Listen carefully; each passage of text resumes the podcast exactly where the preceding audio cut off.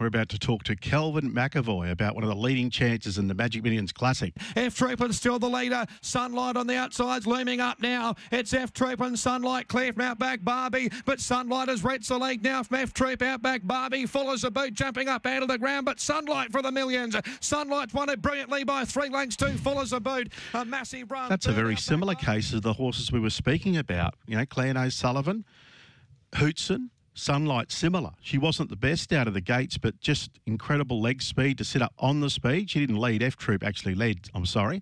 And she took control halfway up the straight and raced away. F Troop cleaned up the half the field when it came across there from out wide that particular year. But Sunlight is what owners dream of because she cost $300,000 at the Magic Million sale. $300,000 on the track, $6.2 million. She won okay. And then we'll sell her. We'll get $4.2 million. That's what happened with Sunlight. An incredible story, so beautifully managed by the McEvoys. And Kelvin McEvoy is with us. Good morning, Kelvin. Yeah, good morning, guys. How are you? Good. That's an incredible story, isn't it, though? 300, then earned $6 million, and then sold for 4.2. It's the stuff of dreams, isn't it? Yeah. Tom Magnier, of course, Coolmore bought it, didn't they? Yeah, no, they bought her, and I was up at Coolmore about a month ago and looking at some yearlings up the farm, and they took me up to see her, and she's got a beautiful home affairs filly that's just been born. So, no, she's going to be a fantastic broodmare to add to their amazing lineup. Her breeding, Zoustar, Solar Charge. She was a good filly for John O'Shea and Peter Horwitz, wasn't she, Mum? She was talented. Yeah, she was, and she was a charge forward mare, and they always tick the boxes, those ones. And Kelvin, Sunlight was one of these youngsters that was able to back up within the space of a week. Yeah, she was. Look, it's been a really good recipe, hasn't it? I think there's been four of the last sort of 5 or 6 or 4 of the last 8 years have done it.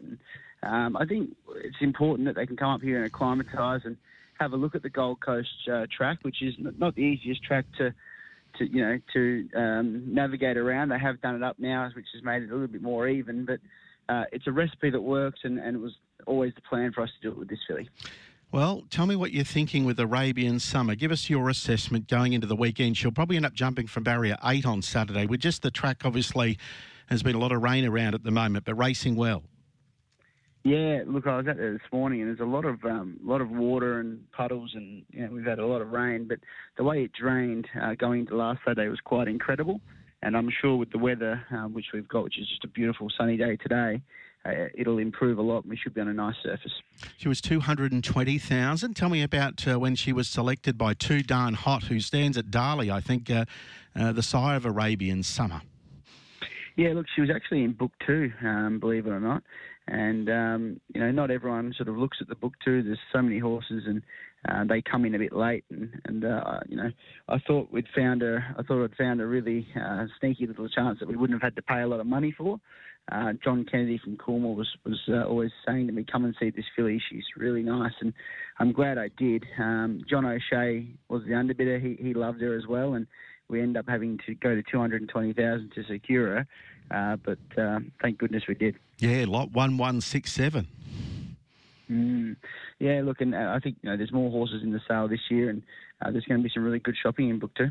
What I liked about her win last weekend, obviously she went a little bit quicker than Spywire there, but just the way that she sat in behind. I mean, we've seen a lead on all her other starts around a bend, Arabian Summer. Yeah, look, there's a couple of things that really impressed me. One was, that she actually carried a penalty last week, so she was the only, out of both divisions of 2-year-olds, she was the only horse to carry 58. So she carried 2 kilos more than Spywire did and still ran quicker time, which I think is significant.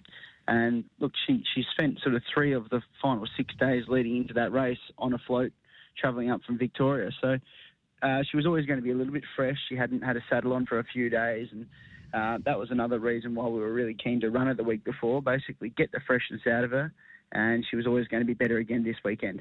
Yeah, she was, as you said, 4 weeks into last weekend, the coast. And I think at Ballarat, when she bolted in, she was 4 weeks into that as well, wasn't she?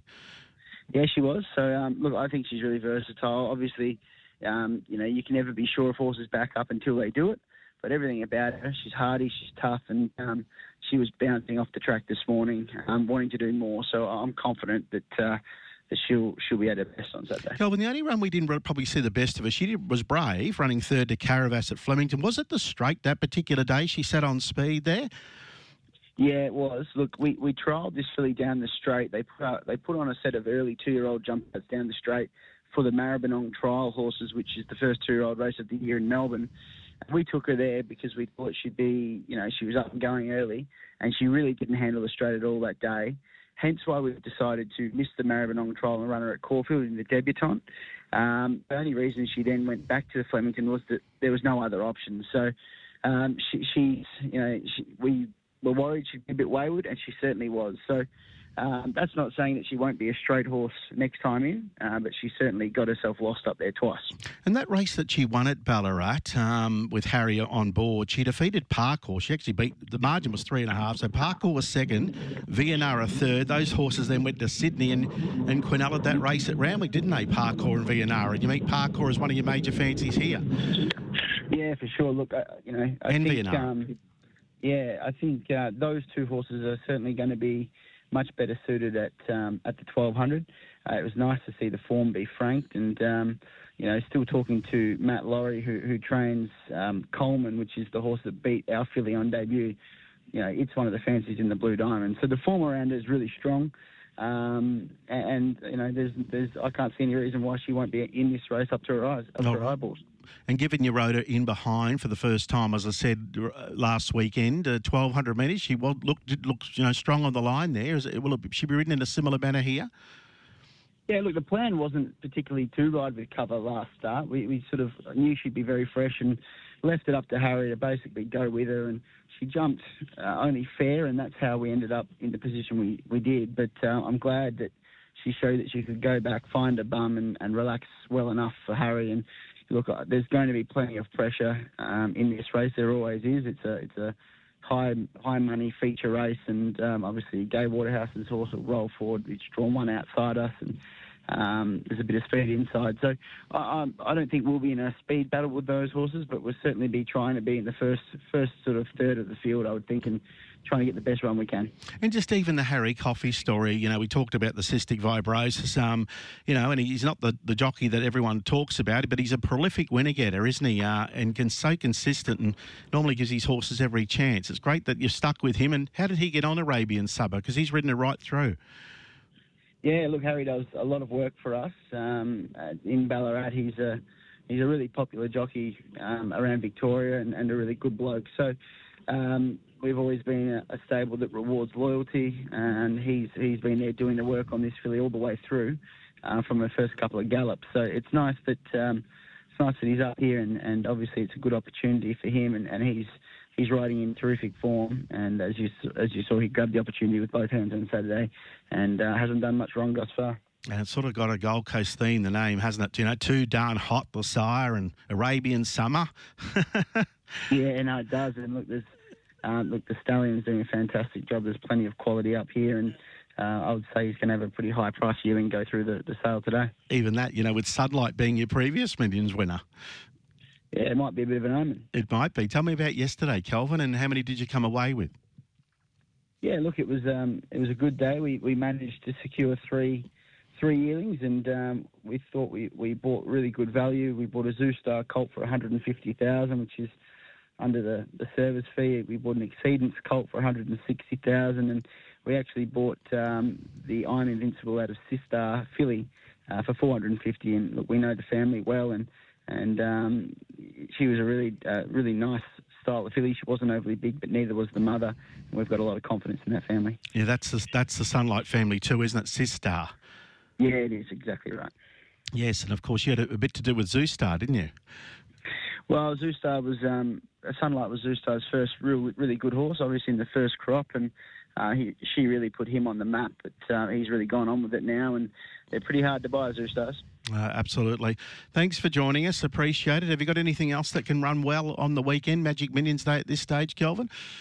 We're backing up Sunset Dreaming in the three-year-old race. She's got too far back on Saturday. She ran decent sectionals. I think she ran the second quickest last 600 metres. We've got a visor going on to her, and she's going to be ridden a little bit more positive. She's a big price, but she's a nice quality filly, and I'm sure she won't disgrace herself.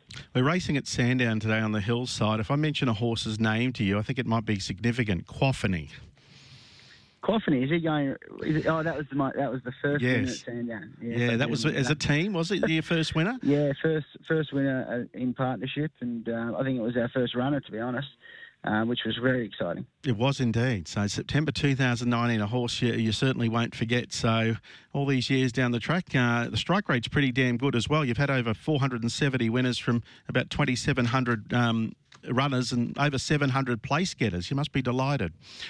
Yeah, look, it's nice to hear those stats. I certainly, we don't look at them too often. We don't have time to look at them, but it's nice to see that it's building up well, and we'll tick over that 500 very shortly. And Baron Vorster, of course, he had a huge amount of success for you guys, particularly when you're in SA, and he's just on the sidelines. We'll have to get an update on how he's going. Have you seen him around or spoken to Baron in recent months? Yeah, no, look, I saw him a couple of months ago and been chatting to him on the phone sort of every now and again, and he's going along really nicely. Obviously, it's taking a bit longer than everyone expected. But you guys should get him on for a chat. He'd enjoy that. Yeah, he's a terrific fellow. Look, thanks for joining us, Kelvin.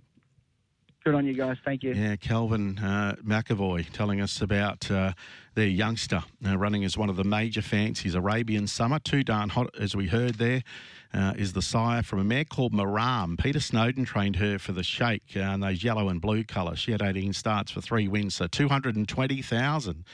The second book, there you go, lot 1167. So if it had been lot 54, or lot 90, I would have paid a damn lot more for Arabian Summer by the sounds of it. And John O'Shea, I don't know if you want to look at her form at the moment, given Kelvin was saying he was keen as well, but just didn't secure Arabian Summer.